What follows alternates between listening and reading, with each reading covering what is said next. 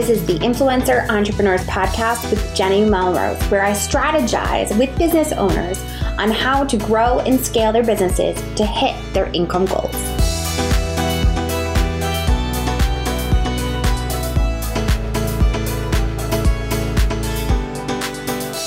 This is episode 186 of the Influencer Entrepreneurs Podcast with Jenny Melrose. Today, we're going to be talking about how to become a top beauty influencer with Chastity Stevenson. I am so excited to speak to her. This is a true blue entrepreneur, multiple facets to her business, and she is doing so many great things and wasn't really on a path that you ordinarily would expect in the beginning. So you are definitely going to want to dive in and listen to this episode. As always, I appreciate you guys so much when you leave a review on the podcast. It just helps to get new guests. So if you have a quick second, rate and review. I would truly appreciate it. All right, let's dive in. Hi, Chastity. How are you? I'm doing well. How are you? Very good. I am so excited to dive into this conversation.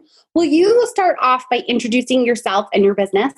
My name is Chastity Stevenson, and I am 35 years old. I'm a hairstylist and texture expert here in Charlotte, and I am the owner of Sky Salons and the creator of the Curly Littles Foundation. Curly Littles campaign. Very good. We're going to dive into all the different aspects of your business. You are a beauty influencer powerhouse. I was looking, of course, on Instagram, trying to find out all the information I possibly could about you.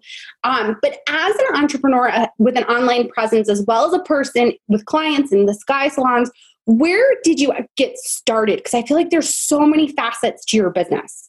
You're exactly right. So I started 12 years ago in Louisiana. I'm a Louisiana girl. And it was when I made the decision that after graduating from LSU, I was pursuing medical school. And so I obviously made a complete left turn and decided against it. But I can say it's definitely a decision that I have not looked back. I don't regret it at all. So it started with me staying on the same street as the Aveda Institute. And I would drive by every day, just curious, like what happens in there? Hair was always a passion. It was a hobby, but I never really looked at it like, a career. And it just took me that one day going in, and I made the phone call to my mom, like, I'm doing it. And like I said, going from hairstylist to a hair or lifestyle beauty brand, that was an even bigger jump. But it was something I felt, it felt natural to me. Yes. So you started as a hairstylist, like working with people. Did you do weddings? Did you do prom? A lot of times people will get their hair done. Where did you kind of start with in-person clients? Definitely in the salon. But I will have to say my first group of guinea pigs were my sorority sisters. Having taken a more non-traditional route, most hairstylists, most of us don't go to college, most of us go, what you want to do and you go straight down that creative path. For me, I kind of had that built-in group of network of women from college. And so they were all up for, me, try it on me first. So I was a girl that, if any of them needed anything when we were in college, they knew I could do it, but it wasn't something like I really pushed. And so once the opportunity came, even as clients and once I was taking clients in hair school, they were up for it. So I definitely started in the salon. And then obviously, word spread to relatives and, things like that. So I was doing proms, I was doing weddings. And so definitely behind the chair in the salon was my first gig. Okay. And what made you start an online presence? Because you have as a beauty influencer, you have a large presence. For me, obviously, with the growth of social media, that was a big push. But I didn't just want to have one just to have it. I always look for ways to kind of, how can I cover more territory, cover more ground? And so with Instagram, that's where I started. And then I went on to have the website, but I wanted to see how can I have the central place, put all of my thoughts, all of my suggestions, all of my tips in one platform or one place where people can have access to it at all times and no matter where they are, that you don't have to sit in my chair to be a client or, a follower, you know? So that is what prompted me to be like, you know what, let me take this to the next level. Yes. No, absolutely. And you also have a podcast. When did you add that into the business model? So September 2019 was when I launched the podcast, If This Chair Could Talk. But I actually trained and took all of the, courses to, learn how to work the things in the studio a year before. So I had this really bad habit of thinking I have to have everything perfect before I launch something. And a friend told me, most great things go through a series of evolution. And so I just had to be like, you know what, stop sitting on this, stop, thinking everything has to be right. Because as I now know, even with my website and, other online, I'm constantly changing things. So I finally, a year later, was like, you know what, I'm going to do it. And I did. So last fall was when we launched, and it's been amazing, an amazing way to have the conversations that I have in the salon, like I said, but with a much larger audience, because they're things that everyone deal with, so it's pretty cool. Yes, no, absolutely. I think probably a large part of my audience that was listening kind of was like, yes, I'm that perfectionist too. I totally get it. Because so many of us are. It's that kind of like, I want it all to be pretty. It needs to look perfect. And it's almost that fear of starting. Yeah. We've been talking a lot on the podcast recently and a lot of the interviews that I've done where that uncomfortable feeling of starting is always where the growth then happens, because you have to get uncomfortable to actually make any sort of strides forward, for sure. Yeah. And it's kind of like, the whole saying of, if your dreams don't scare you, they're not big enough, and I can tell you, I have been pretty scared a lot of 2019 and 2020. So I'm hoping, that holds true. Yes. No, absolutely. I think 2020, anytime we all say that year, I think we're all going to kind of squirm in our seats when we think about it.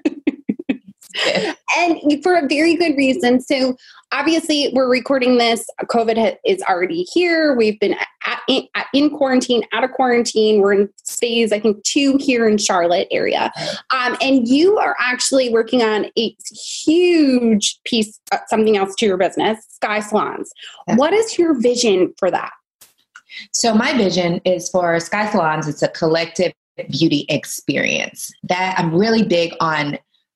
Selling an experience. I've never really been a good seller of products. I've never really been a good pusher of things, but an experience, I got you. I can sell you on that, because I think that's what most of my audience connects to.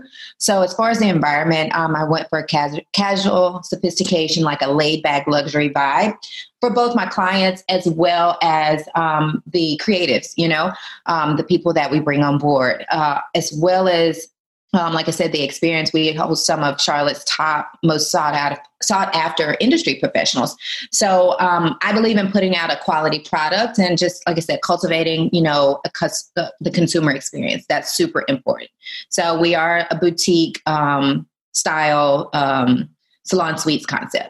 So you still have that ability to be your own boss and, structure and operate in your own space as you wish, but also having that, place for, community and culture to come together. Okay. So it talks about 2020 makes us scream right in our seat. How has it been affecting? What have you been able to kind of decide to do moving forward? I know for me, I also, so not a salon or anything like that, but I had an in-person conference scheduled for April where we were supposed to have 75 women from around the country flying in for this. And we changed it to a virtual conference. What have you been doing because of COVID?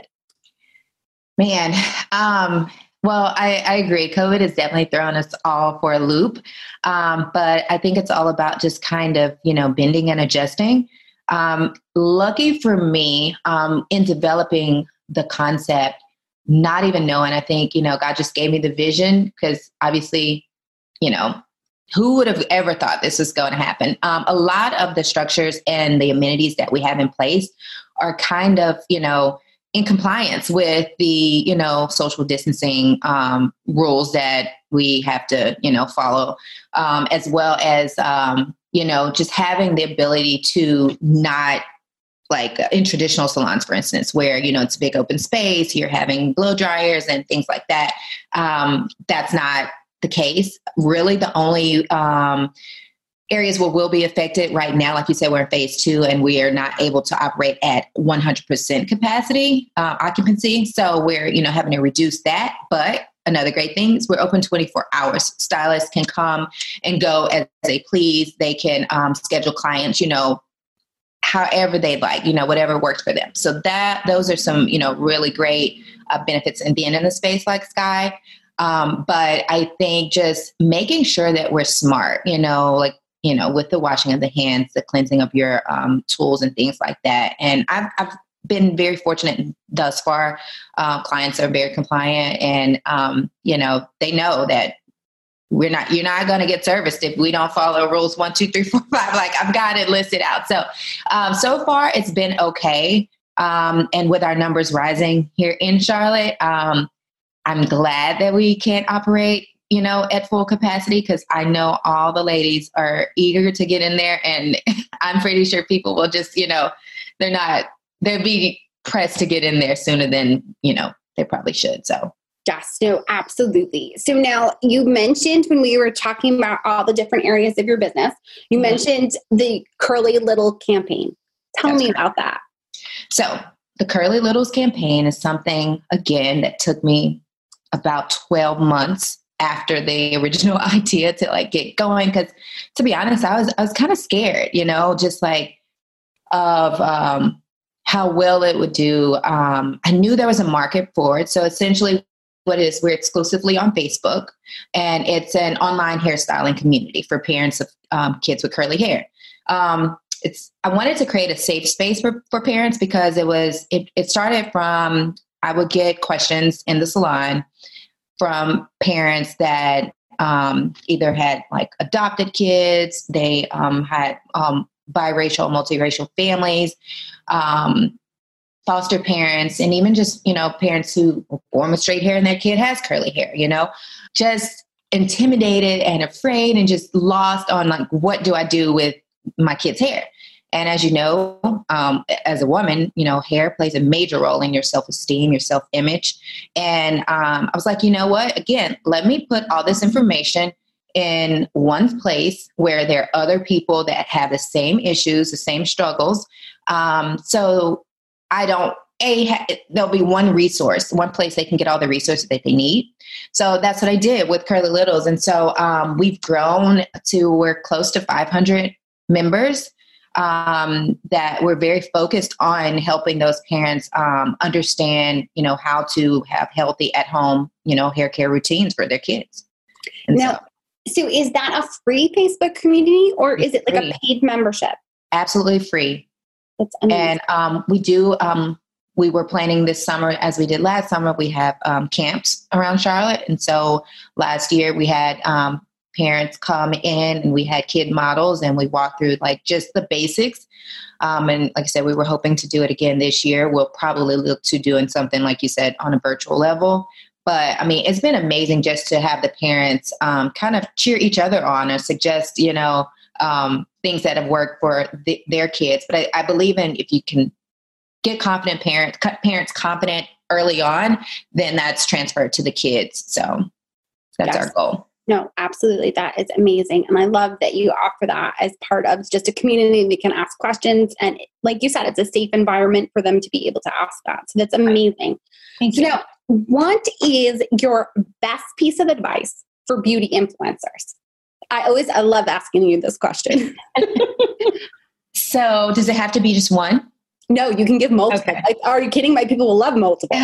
So for me, like we just said, I'm very like type A. Like I need like to be like super focused on like what it is that I'm trying to achieve. So for me, I would say that decide on what it is that you want to use your influence for. You know, there are many different avenues, whether it's to make money. Some people strictly just want to make money. They want to advertise, you know, products or, you know, clothes, whatever it is. Are you just trying to grow a following? You want followers. Do you want to motivate? Do you, want to share, your stories and experiences? It's, and there's a way to do all of that. But for me, I think it's just important to decide, what your end goal is with whatever it is that you're, an influencer of. And I think for me, it was important to, only promote things that I believe in, that I can stand behind, because that's why people follow me. They trust me. And so I don't want to ever promote a product just because someone's paying me to do it. I don't want to promote something just because it's popular, or even, on the same token of promoting, talk bad about, maybe some products that, are getting a bad reputation, or, if it has not happened, for me or in my chair, if I haven't had that experience, then it's just something that I'm very, careful about.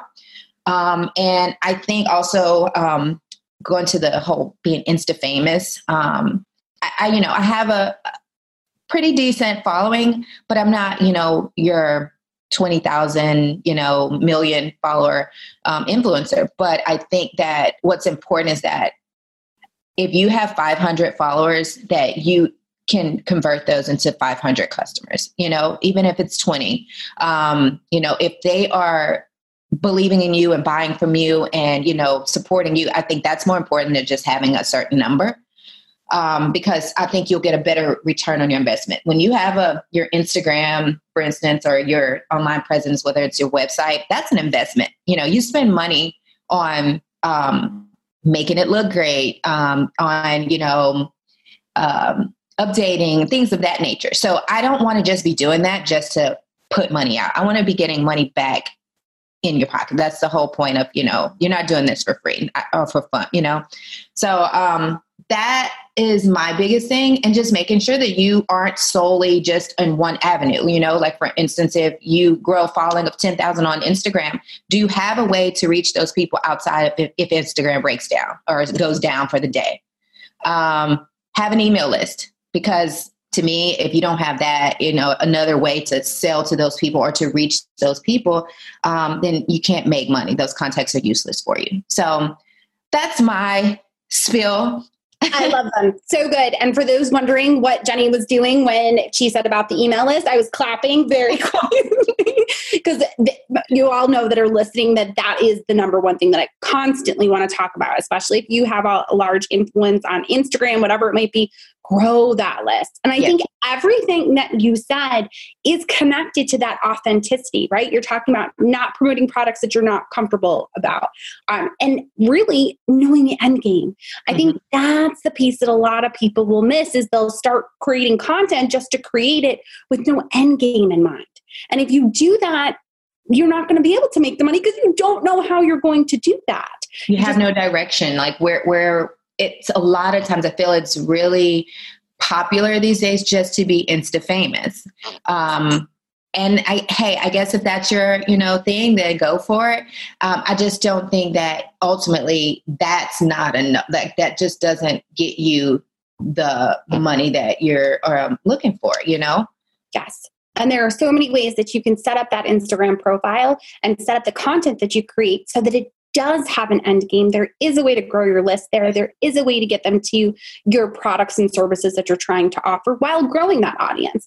And I think something that you've done a great job, like you said, is that you get that engagement from your audience. Those are people that are going to convert into people that are going to be clients. They're going to be part of your group that you have for the Little Curlies campaigns. I just think that's absolutely the way things need to be done. So love it.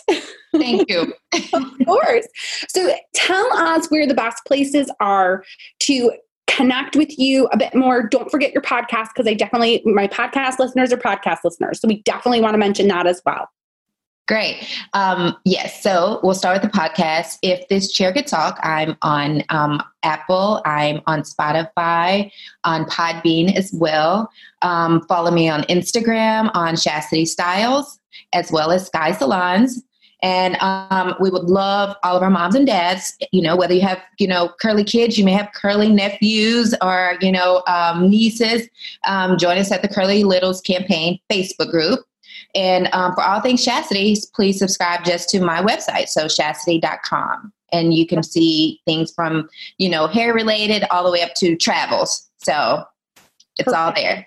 No, that is great. Definitely make sure. And I think with the Curly Littles campaign, it's important that even if you don't have someone, like you said, like a nephew or niece, pass it to someone that you know could possibly use it, that you have Absolutely. Someone, if you have a friend or family member that you could pass it on to. I just think it's such a great community to be able to foster.